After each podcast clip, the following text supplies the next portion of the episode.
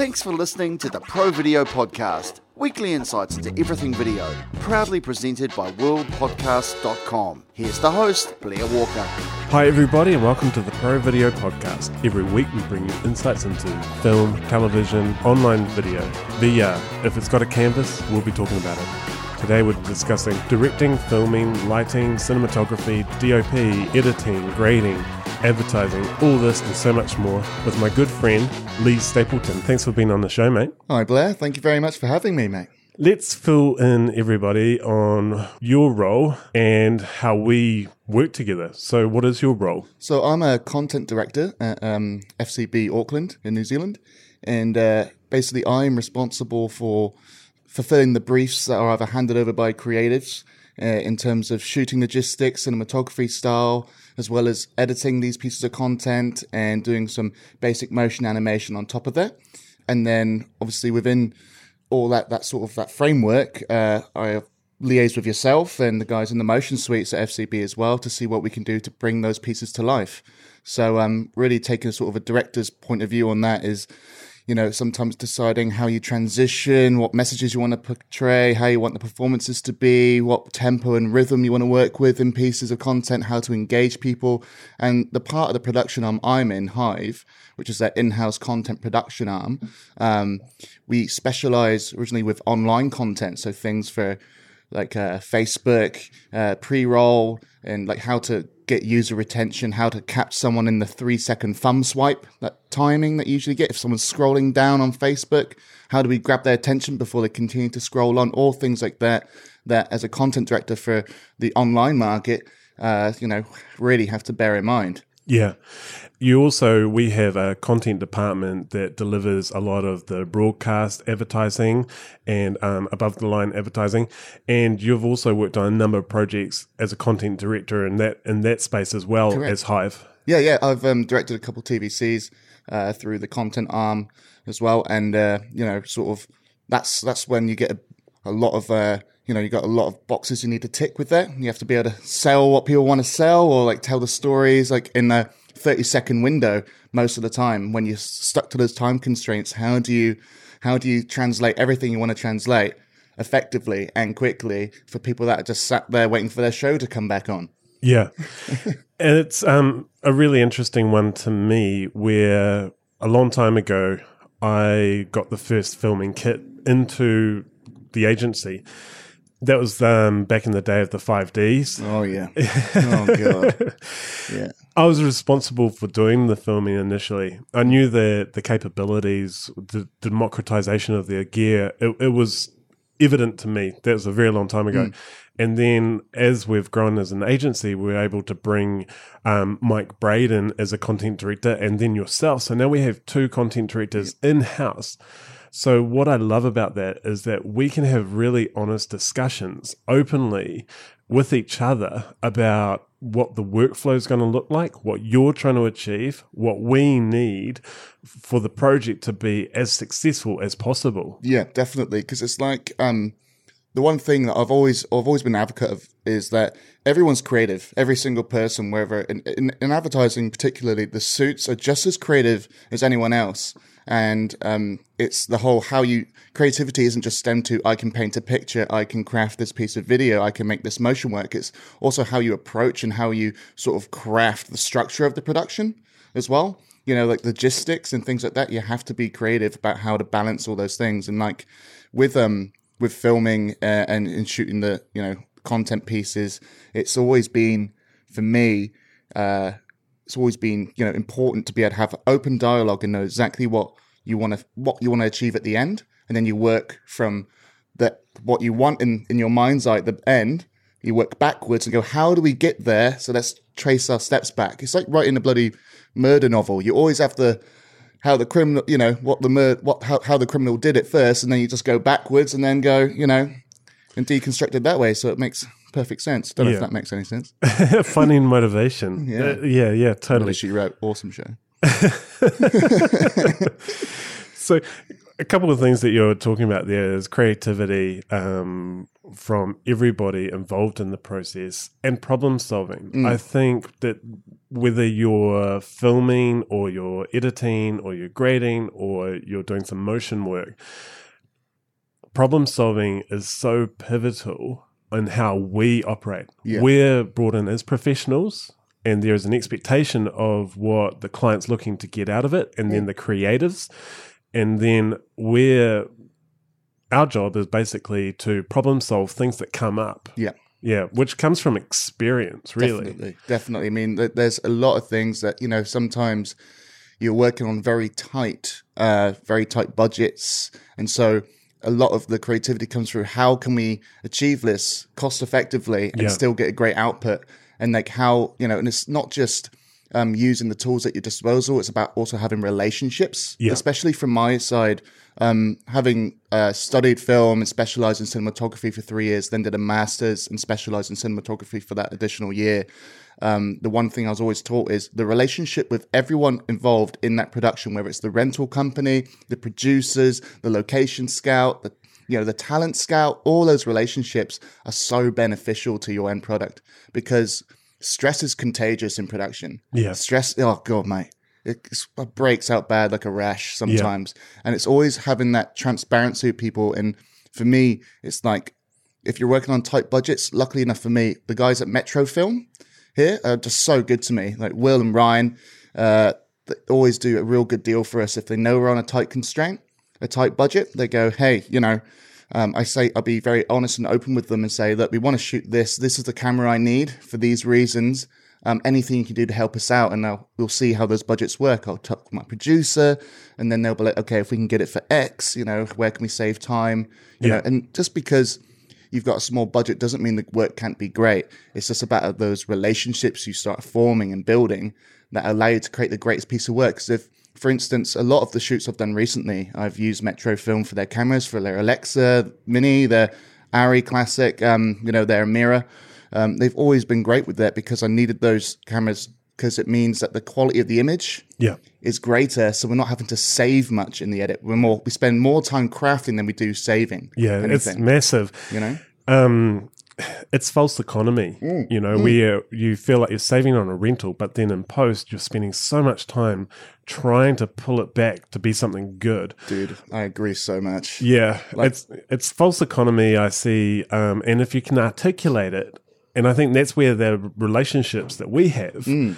Where it's like, well, what's the final image going to look like? Yeah. And you've got a vision of when it's graded, and you'll have reference and some mood boards, and you'll have the storyboards. We can go, well, we're going to fall into issues here if we don't film it on this kind of um, camera Yeah. with this kind of latitude for the shooting environment. Completely. Yeah, completely. I agree with that completely. It's like for me, one of the things I've always been an advocate of, and some people say it's like, oh, he's up his own ass or whatever. Can I say ass? Yeah, I can say ass. Um, up his own donkey or whatever. And it's like, uh, I've always been a big fan of in camera effect. Yeah. Uh, which I, I can see you look at me as a motion guy going, bloody hell, mate. Uh, they, they put me out of a job. No, man, we need graphics. But like, um, no, like, but what I mean is I've, I've fallen in love ever since I was younger. I had my very first little camera. It was a little Panasonic camera, a little flip screen recorded onto mini DV tape. Yeah. Uh, we didn't. I had a mate who um, I still have a very good mate. He's a rigger, and he was so into CG. Uh, 3D is now a rigger of hands and faces and stuff, and he worked with um in the Imaginarium with uh, Andy Serkis's company. Yep. Uh, he worked on Aardman and that. And when we were younger, he was learning how to do that stuff. But before he got good, so it was believable, especially for like a, like you know fourteen year old kid with a little DV cam.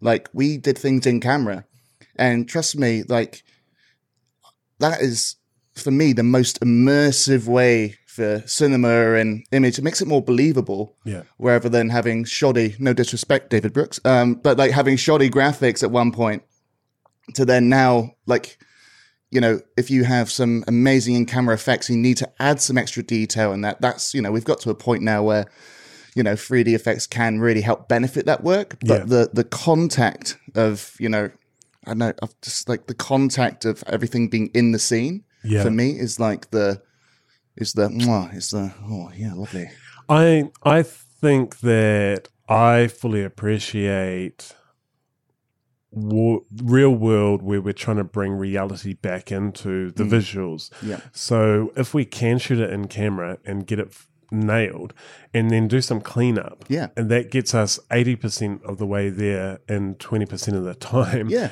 I'd always going to put that forward. And Definitely. that's where those conversations that we have of like, well, where's the best, where's time best spent? Yes. Yeah. Agreed. It's like we recently shot that um, commercial for uh, with, a client.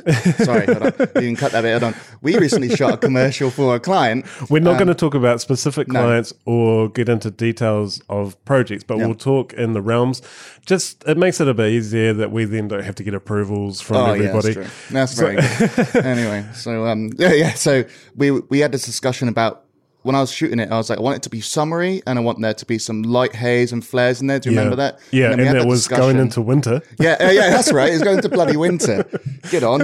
I mean, well, a winter here is an English summer, mate. I think summer's on a Wednesday this year in England, uh, but like a few hours. But like, um, and I was like, do I? I want to bake in the flares, but I had a chat with yourself and Corbin. Yeah. and we were thinking how much post, and you you proposed the perfect thing was how much post time have we got? So we spoke to the producer, and it wasn't, you know, it was still a decent amount of post time, but we didn't want to spend time having to correct anything that could go wrong in a flare shot. Yeah. So you were like, we can create these flares as long as we're shooting, you know, we're lighting, having the contact lighting, so at least makes the the flare and post believable. Yeah. And it's, you know, like as much as I'd love to have them in, in camera, coming from you guys being a heavy post bit of work, like you guys are the masters of that. Mate, I you know, I've opened your toolbox, I'll let you guys pull out the tools you need. you know? I think that it's an understanding of how what you film has the potential in the future to be repurposed for mm. lots of things. And it's knowing that you don't want to be in a corner where it's going to make more work. So that's where the discussion came from us. And us showing you some reference and some quick tests of Yeah. how we could really sell that it was natural and realistic Mm. and the contact lighting that you were going to add. You know, those conversations we just have openly and easily because we're on the all on the same team under the same roof. Mm. We're not trying to outdo each other like, oh, I, I made this nailed in camera. It's like, well, what's best for the whole process? Exactly. What what do you want in the end? And then also what also lets everyone else flex a bit of their creative muscle. Yeah. as well, you know, and like with those sort of dialogues that we have, it's, it's I love that fact that you've just said what you said about, you know, we're all making the same thing. In the end of the day, a director's name, yeah, gets put on there as directed by, or the director did this, but let's not forget that they wouldn't get that job done unless they had all these other people. And everyone wants to make a great piece of work. And if everyone could go, oh yeah, I did that effect, I did this, did that, it's it's real nice because everyone's then pushing you're not pushing like carrying people uphill or pushing Yeah. anything uphill. You're just going on a nice little steady journey together, and everyone's really excited about being able to work on things and try new things out. And there's trust. Yeah. it's trust and faith. And like even though we work in the same building together and we can have those dialogues very easily, it's like even if you're working as a freelancer and you've got your um, post production VFX company there, you have those dialogues with them too you know, and you go, what can we do? Show me your skills. Show me what things you reckon you can do to contribute to the texture of this piece. Yeah. You know, and then it's just- the same principle. You know, it doesn't matter who they are. You don't just go, hey, we shot this, bang, fix it, or hey, we shot this, I want this now. Yeah. It's all about that planning and that dialogue and that transparency of, you know, I want you to do the, I want you to feel so proud about the work you do on this job. So I want to be able to, sh- I want to be proud about it too. I want us, everyone to be proud of what they've achieved. So, you know, let's everyone put on the table your cards Yeah. and let's see what we can make of them. And I think um, that transparency that you're talking about, also saying um, when you're not feeling comfortable about something because you might not have done it before, not feeling that you have to hide that, because the more transparency you can um, say to somebody, so they're aware. And I've seen it so many times where I have not done a technique before. I know the theory behind it. Mm. I know how to get resources to pull it off. Yeah. But this is the first for me. And then everybody else comes in to support you. Yeah. Knowing that you are trying to push the envelope to to really make it sing. Mm. And they appreciate that. Whereas if you go, Oh yeah, yeah, it's all gonna be sweet. And then and then you're, you're you know you're mid project and you're like, oh, this is not working how I thought, but Yeah. I've told everyone it's going to be sweet as. I've seen that happen. Good God. I've seen that happen before. And that's like, that's the experience thing you're talking about at Yeah. the beginning. It's those experiences. You have to, you have to make mistakes. Yeah. You know, and the best thing is you always want to look back on your last job and go, damn, I wish I'd done, I wish I had the knowledge I had now from this Yeah. job on that job. And it's like, and sooner or later you'll get to a point when, hopefully you get to a point when you're still learning everything. You're still making great progress, but you can always look back on the job and go, God, all his jo- all his pieces of work are great. I'm really happy with them. But now I wish I'd known this on that to make it even better. But it was at the time when it comes out, it's as good as it possibly can be. Yeah, uh, yeah. I think um, that's the enjoyment of Mm. being in this profession is that we are constantly growing, learning. Our experiences are shaping our creativity even Yeah. more. So even if you do a similar job, there's something new that you want to bring to it Mm. or push the envelope more. Yeah, totally agree. So I want to talk about your roles on the various projects because you go from being a director who is um, very much directing the whole project. You've got your own DOPs, you've got people supporting you on set.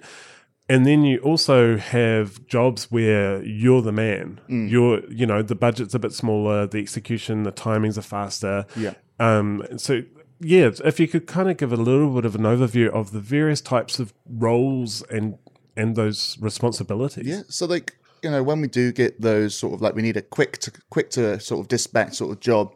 And there's no time for, as you were saying, for like to have the director and AD, uh, first AC, you know, DOP, gaffers, grips, and all that stuff. You ain't got all that. It's just you, your camera, and then once you shoot, you go to your edit and everything. You, that's those are the one you get to craft those creative ideas quickly. It's not like you get to sit down and have a few, you know, a good f- a few weeks on one job to think about how do I tell this story, Yeah. uh, and you know, how am I going to shoot and light it? What you need to think about is what is the most, what is the most productive way for me as a single, single, uh, single operator director and editor. What do I need to know to build that cake? What what's the recipe for the cake? You know, and like, um, me having you know working on smaller jobs where um uh, when it's you know the budget isn't as big as we'd like it to be and when we're out there shooting or whatever i have to consider how to pack my kit who's going to be with me on the set. Usually we just have one person. We have richard surrey who's our um, Rich, yep. yeah or richie. Um, stunning hair color absolutely stunning. But you know you have someone there to help and support you but like you have to be very much in control and that comes from experience like when you know that you turn up to a shoot you're the first point of contact with the um, whoever your subject if you're interviewing someone or you're t- directing with talent you know you're the first point of contact you're making the calls you're lighting yourself as well and then you're shoot you're lighting it for a, you're like sort of editing in your head as you go Yeah. and that's when it comes into practice. The more you edit in your head, like um, uh, Die Hard Three, like uh, Died with a Vengeance. Um, was it John bloody uh, McTiernan? I can't remember his name, but like, yeah, he edits in his head. One of the feedback for him is when he was a director, he'd edit in his head when he was shooting. Yeah. And then when he got to the post, he knew exactly how that sequence should go. And that's the same principle I use when I go on do quick shoots. I'm shooting the shots I know should fit in where. You know, I'm not just shooting it and hoping I can put something together. Um, What I really like about you is that you really enjoy both sides of it Mm. the production and the post. You do like crafting an edit and working with the grade and doing some graphics. And you're not afraid of doing that too.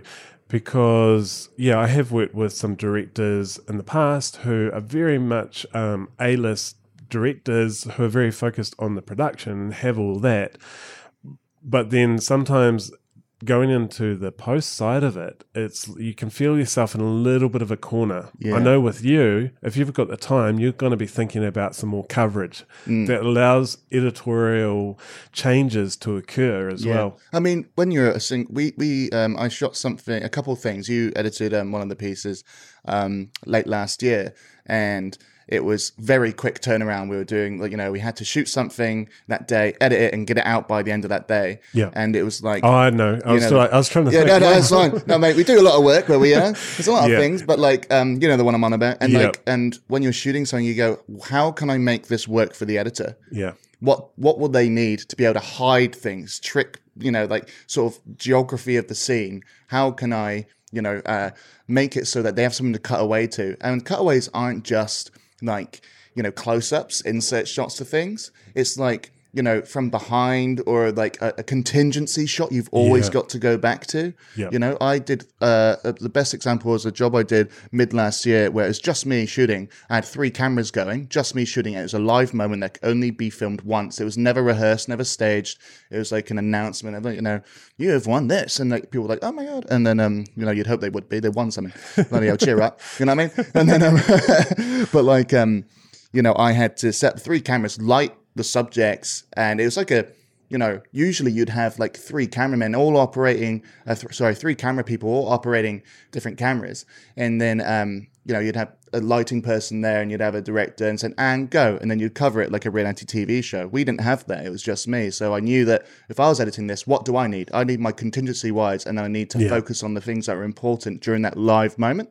And it turned out they all worked, but like you can never hide you can never hide anything in edit you know when you know when someone's used a shot because they needed to it shouldn't Yeah. be that that has to be invisible. They had editing. nothing else to fall they had on. nothing else yeah. just a random shot of Yeah. something whereas when you shoot something you always consider how am i going to get from a to b if that bridge doesn't work Yeah. you know Something that I used to always um, be fearful of was the audio. I Oh, found that audio was something that really scared me back in the day when I was doing a lot more filming. Mm. Um, and I would tr- always try and have a contingency with the audio as well. So miking people up really Yeah. well, but then just, you know, having a zoom somewhere hidden away just in case. that's the best game Yeah, and it's um, you, you're surprised. Um, all all it takes is just that one job Mm-hmm. where you need to fall back on it. That you just like it's worth the effort of giving yourself those backups. you never get that time again no, you never get that time again. And the one thing I use, the one thing is directing. I always find when you're directing people that, uh, when you're interviewing people that, for instance, that don't, like you know, they don't want to be there. They've sort of been roped into it. You have to build a relationship with them, and, and, and make it not daunting. A lot Exactly. of people, you know, try and make that camera invisible as soon as possible. Yeah, Mm. and directing isn't just what you're seeing on camera; it's everything that's going on behind as well. Yeah. it's like when you cut, you only you only ever showing the people the end product of like you know a 30 second piece of someone discussing that their emotional journey or what have you. But in between, like you know, the camera's rolling and it's not. You're directing them just as hard Yeah. uh, as you are when you actually are getting the performance you want. It's like Yeah. how you approach them, how who are they as a person, building those relationships really quickly. Exactly, make yeah. it fun. And like um, when people do get quite like one thing I always found, like the one lesson I learned through the years of doing it, is that when people seem quite reluctant to be doing something because they're like, oh, I've had to do this. Okay, let's get it over and done with, and their their body posture in that reflects that. The one thing I usually say to them is, I, I lie, but I'm like I say like you know, I don't want to do this as much as you, but the sooner we get it done right. The, the odds of us having to do this again because it wasn't done right the first time is, you know, is extinguished. It's gone. Yeah. You don't have to do it again. And they go, oh yeah, okay, that's good. It's understanding people's motivations and then and then meeting them. Yes, Yeah, exactly. yeah, and being like, let's get let's nail this. You, you know, in the end of the day, people are going to see themselves on screen. How do they want to be portrayed? Yeah. You know, it's not just down to the person in the camera. Sometimes it's molding that person's enthusiasm. Yeah. You know. Awesome stuff, man. So I want to talk about relationships a little bit more Mm. because How's yours going?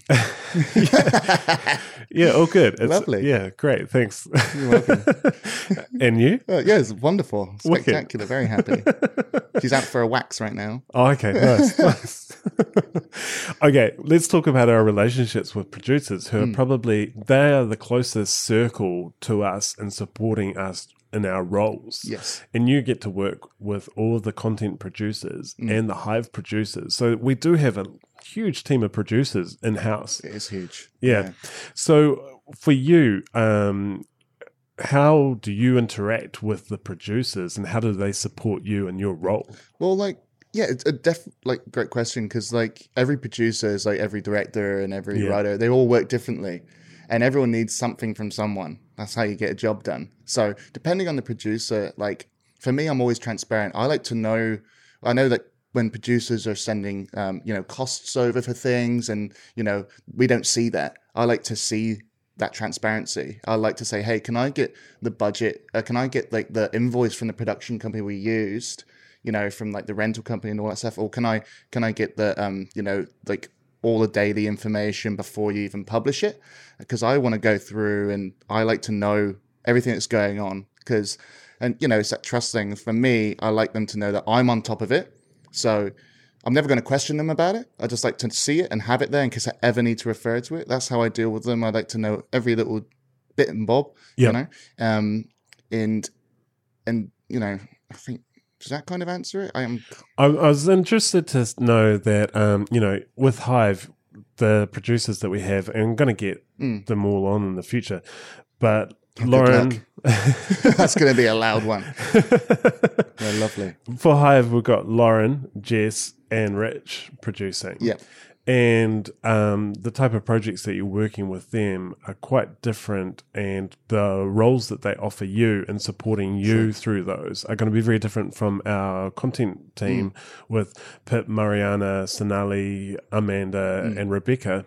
Yeah, so like with with jobs that come through like Lauren or Jess or Rich, they'll ask me, Lee, how much time do you need to edit this piece? Or like, Lee, how much money do you need for kit? And the first thing I ask is, what's the overall budget first? And what's the limits here? And then also, where is it going? How's you know, um, is it going to be on devices? To you know, uh, Yeah. not TV, but like you know, is it going to be you know just Instagram or what have you? And like they we have that dialogue, we have that relationship where they'll say, Lee, we can only give you X amount of money. Yeah. And that's barely enough for, you know, something decent like a C300 Mark II. Uh, you know, like we're talking minuscule budgets here. And so we work away around, you know, they support us by seeing how much time we could shave on editing by getting a better camera, as we were discussing earlier Yeah. you know where that flexibility comes in and they're very supportive in that and they'll let us make they'll you know let me make some calls on how i want the production to run on how i want the final piece to look. And then if you know sometimes you know there's a clash of sort of interest like i want to get this job done and out the door.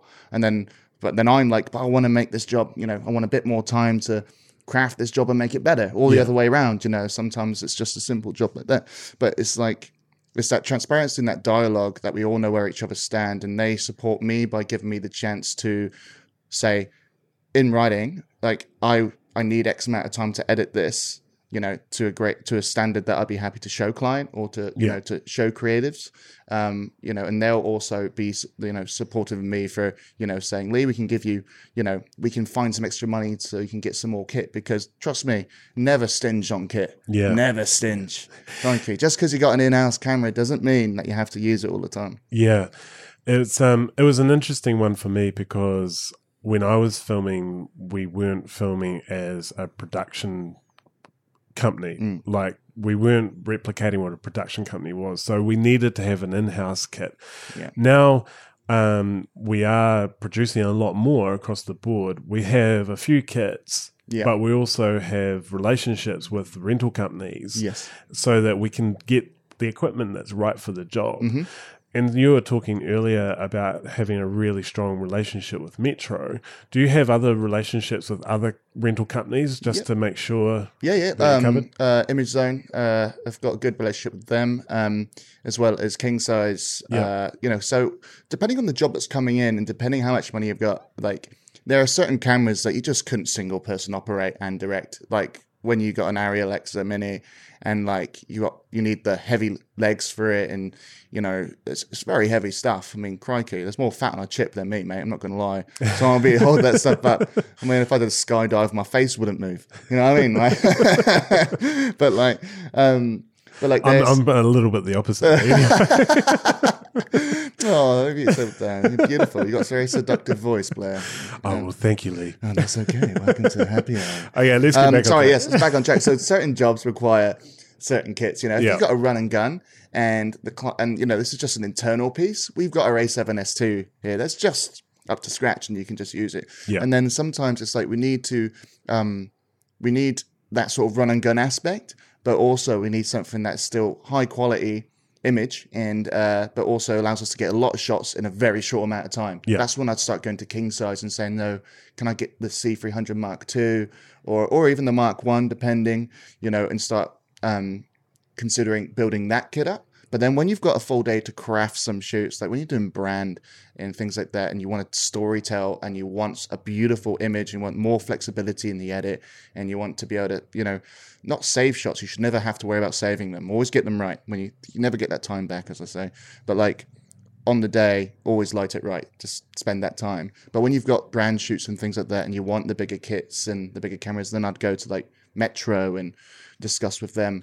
Yeah. Uh, because you know, image is one thing, uh, but make, having the cameras looking cool, but you know, um, as well as having the flexibility, you know, and speed is key. Time is money. Yeah, yeah, You know, and again, the stress when people start getting stressed, like suits or someone being like, "Oh, running behind, what's going to happen?" The client's asking me all these questions.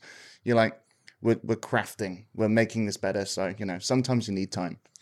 And a huge part of that, which you were just talking about before, is lighting. And it's something that I'm really passionate about because being a 3D animator, I really have studied light. Mm. And, and a big way of doing that for me was photography for a number Yep. of years and filming as well with the moving image and Mm. how light works. So let's just let's nerd out on lighting Good because that's my favorite thing. I love lighting. I So- absolutely love lighting. So if you're lighting um, a low budget interview internally, what what are your what are your thoughts initially on how you're going to light single person to camera? Yeah, so I'm thinking first, if you know, if I've got minuscule kit, obviously you always want to go for the safety. The three point lighting is always safe, and LED is such a great thing these days. You know, they don't get too hot, you know, and they work off V-Lock and they're portable. You just quickly move them around on the stands. You don't have to be tethered up to mains or anything like that. Yeah. those are great. But if we haven't got that control, always look for your natural light resource. I'd always try and find a window, but not show the window if you don't want to have that blowout. Like, you know, then you start NDing and then you need more powerful lights to counter that and Yeah, what have you. Um, but for me, if it's simple internal shoot, I'd look for my natural light source first and find a way to control that, bounce something into the face. And if only ever have one light, that's, you know, that's a LED panel or something. That would always be a backlight or a fill light or, uh, you know, depending on what I want to show, even to add some texture on the background. you yeah. know? So you're using um, bounce cards and things Bounce a cards, lot yeah, to utilize what you have. Fleckies, yeah. Yeah, You know, yeah. big fan of those. I mean, What about cutting light? Cutting light oh that's now that's when it gets real fun because cutting light people think you know people forget that you can Shape it. yeah you Yeah. shape it you're crafting it you show what you want to show and cutting light is depending on where you're shooting if you are kind of trying to you know cut light and you're getting too much of a glare off off something you know that's where your matte box comes in as well is, is the light the one hitting your lens or is it the light hitting the subject so Yeah. floppies in cutters are great for even adding texture to backgrounds as well. If you want to have a bit of shade behind them but light them, just cut. You know, you have the light hitting the subject on the face, but then you cut from when their face is to the background, so you've got that nice darker tone. You know, Yeah. I mean, obviously, depending where you're shooting, if you need to cut the daylight, don't shoot near a window. Because you haven't got, if you haven't got a twenty by twenty or anything like that, you're not going to be cutting nothing. you know? I've always found it um, hard work in a grade where shooting outside Mm. uh, for so many different reasons. It might be that the sky's really blown out to Yeah. get the exposure, or it's the shift and change of the light if it's cloudy, and Yeah. you know that consistency of the image. Yeah. Mm. So, what do you what do you find are some tricks that you utilize to sort of help in those external shooting environments? Well, first fun fact about that in Indiana Jones, uh, I think it's Raiders of the Lost Ark. You know the scene where in the marketplace, and, Yeah. India, and the guy gets the sword out, and he's like, ah, ah, ah, ah," and Indy shoots him. Yeah. Originally, that was supposed to be a big fight scene, and they were losing the light outside. And uh, I can't remember who it was. I think it's the AD or someone said, "We're losing the light. We can't shoot this fight scene. How about we just get Indy to shoot the guy?" And so my way of saying it, when we have to deal with things that are outdoors, I just say just shoot the guy. So it's like it's in like let's find another way around this. Like because if you're working with sporadic broken cloud coverage and it's going over and you know you- you're that's when you start probably hoping you've got some portable diff, you know, that you can just sort of like put on a uh, put on a scrim above them, Yeah. just to at least keep that nice and neutral. It may look to the human eye like they're in shade, and like why are they so dark and everything else is so bright. Cameras are replicating what the eye sees, but they don't see exactly what the eye sees. Our So we eyes- can, we can uh, control that in post. we can control exactly. Yeah, yeah. Never overexpose. Bloody hell! Unless you unless you want to bake it in, do it. I mean, live dangerously. Why not? Yeah. But yeah. lighting, like it for me, is you know my most favorite thing crafting light and i know i don't know if i bring it up but like i learned an awful lot about lighting believe it or not when i used to work in the adult industry back in the uk for five years um, and because lighting is you know i can like any orifice Okay, let's talk about yeah. let's talk about your career because you've worked in advertising in New Zealand for for a while now. You've worked at FCB, then you're at 99, part Yes. of Calenzo, um, as a director. part of uh, clemenger Yeah, part Ah, of yeah, Clementia Clemency, Group. Yeah, um, and um, before that, you're originally from UK. Yes. and you um, got your break in the adult industry, Yeah, a, a bit of a taboo industry, very but taboo but actually a real leader in content for video. Yes. they're, they're the ones that have pushed um, so many different areas VR. of development. Yeah, well, but starting again being a professional that went to school, studied Mm-hmm. this, has a passion and love for cinematography, film, you know, what was it like basically learning your craft in the adult industry? It was um, an eye opener for sure. Um, it wasn't as difficult as you'd, you'd you'd expect, but like the thing is with that, there's such a high volume of content that needs to go out on Yeah. a day to day basis that you actually it's more that quantity over quality situation where people just like just get it out, just make this bloody piece of content and just get it up on the site, and it was stills and moving um, footage. So like learning quickly how to adapt quickly to your surroundings and shooting, you know, obviously content pieces that were, uh, you know, you know, very interesting to be a part of. But like, um, you'd learn, you'd problem solve very quickly. Yeah. You know, you're dealing with a, you're dealing with a very high stressful situation here where, you know, human body parts are clashing together and you know they can only clash together for so long so you're working on a time restraint but like you know I, it was very interesting because they they i learned a lot about lighting there because there's a lot of things you need a light in that to it's just flat lighting usually is what they go for. Yeah. but um yeah it's it was uh i say? In a nutshell i learned probably most of my lighting techniques through that industry because everyone because you're shooting in every single environment possible. True. you're shooting you, they make adult films and any like up your desk is a very conventional one. Where you're sat right now. This sofa i'm sat on is very you know, could pro- definitely could be a set but like you'd be shooting in like villas in in pools on the corner of pools and hills outdoors and like in like like wine cellars and things like that you're Yeah. ticking so many locations off that now you figure out how to do it if you're underexposing i learned that lesson very quickly you know the um, image quality falls apart. the image quality falls apart. You get Yeah. complaints on the comments on, on the website. You know, oh, two minutes 46, so you can't really see anything that's going on. so I'd reply back. and that's where the fun really started. And then, what camera did he shoot it on? Oh, this is the porno I like. camera porn. Oh, mate. Classic. And now it's time for the Pro Video Picks.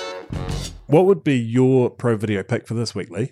My pro video pick would be keep it in camera. Sweet.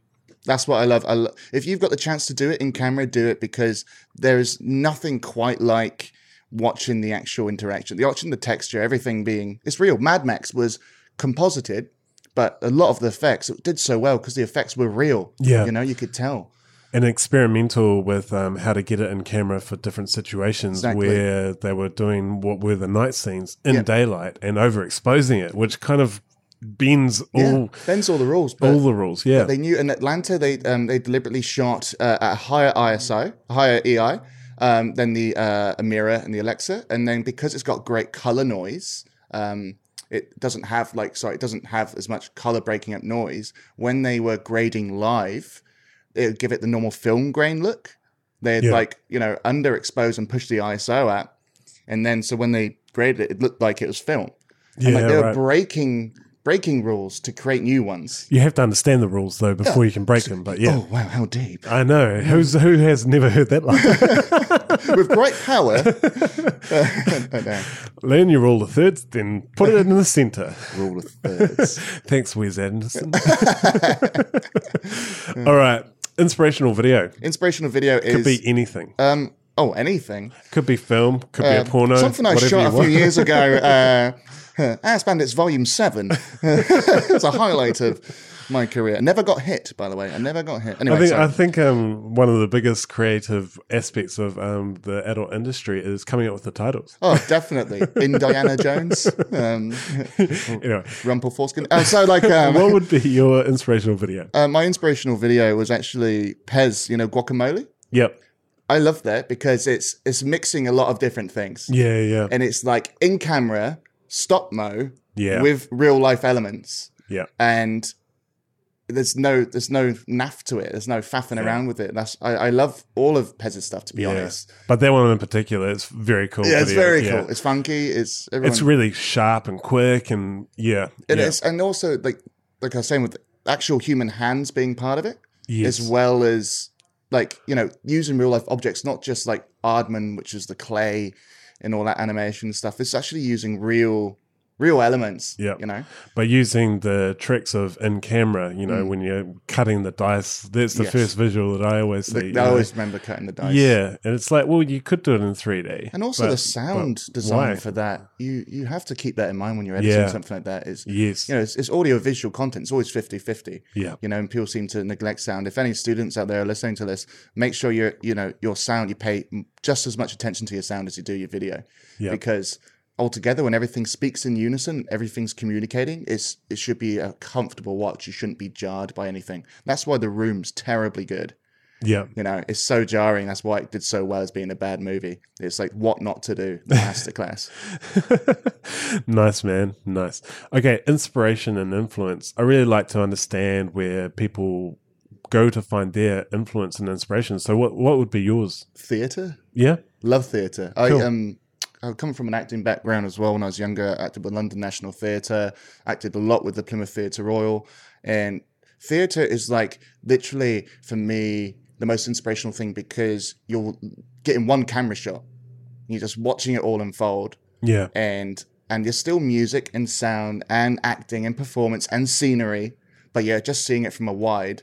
And for me, it's like if you can tell a story just like that, like imagine how interesting and how much more creativity and how many more layers you can use when you use get a camera involved and uh, start adding movement to camera and translating messages through the movement of camera and lighting changes Yeah. and things like that. I get a lot of inspiration from theatre because that's a one take wonder. Always. yes It's always a one take wonder. nice pick man i really man. like that one and it hasn't come up before so that's awesome Oh, there we go.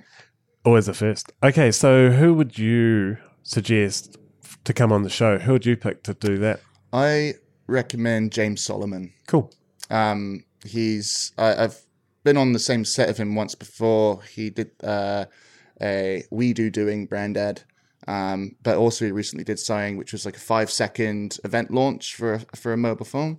Um, and for me, he's a very he ticks a lot of boxes. He can fit different niches. Yeah. And, he, and like for someone that works on mainly on the bigger bigger scale shoots, I think he would be fascinating to hear about how he approaches like that that sort of one avenue of just you've got big shoots always coming up.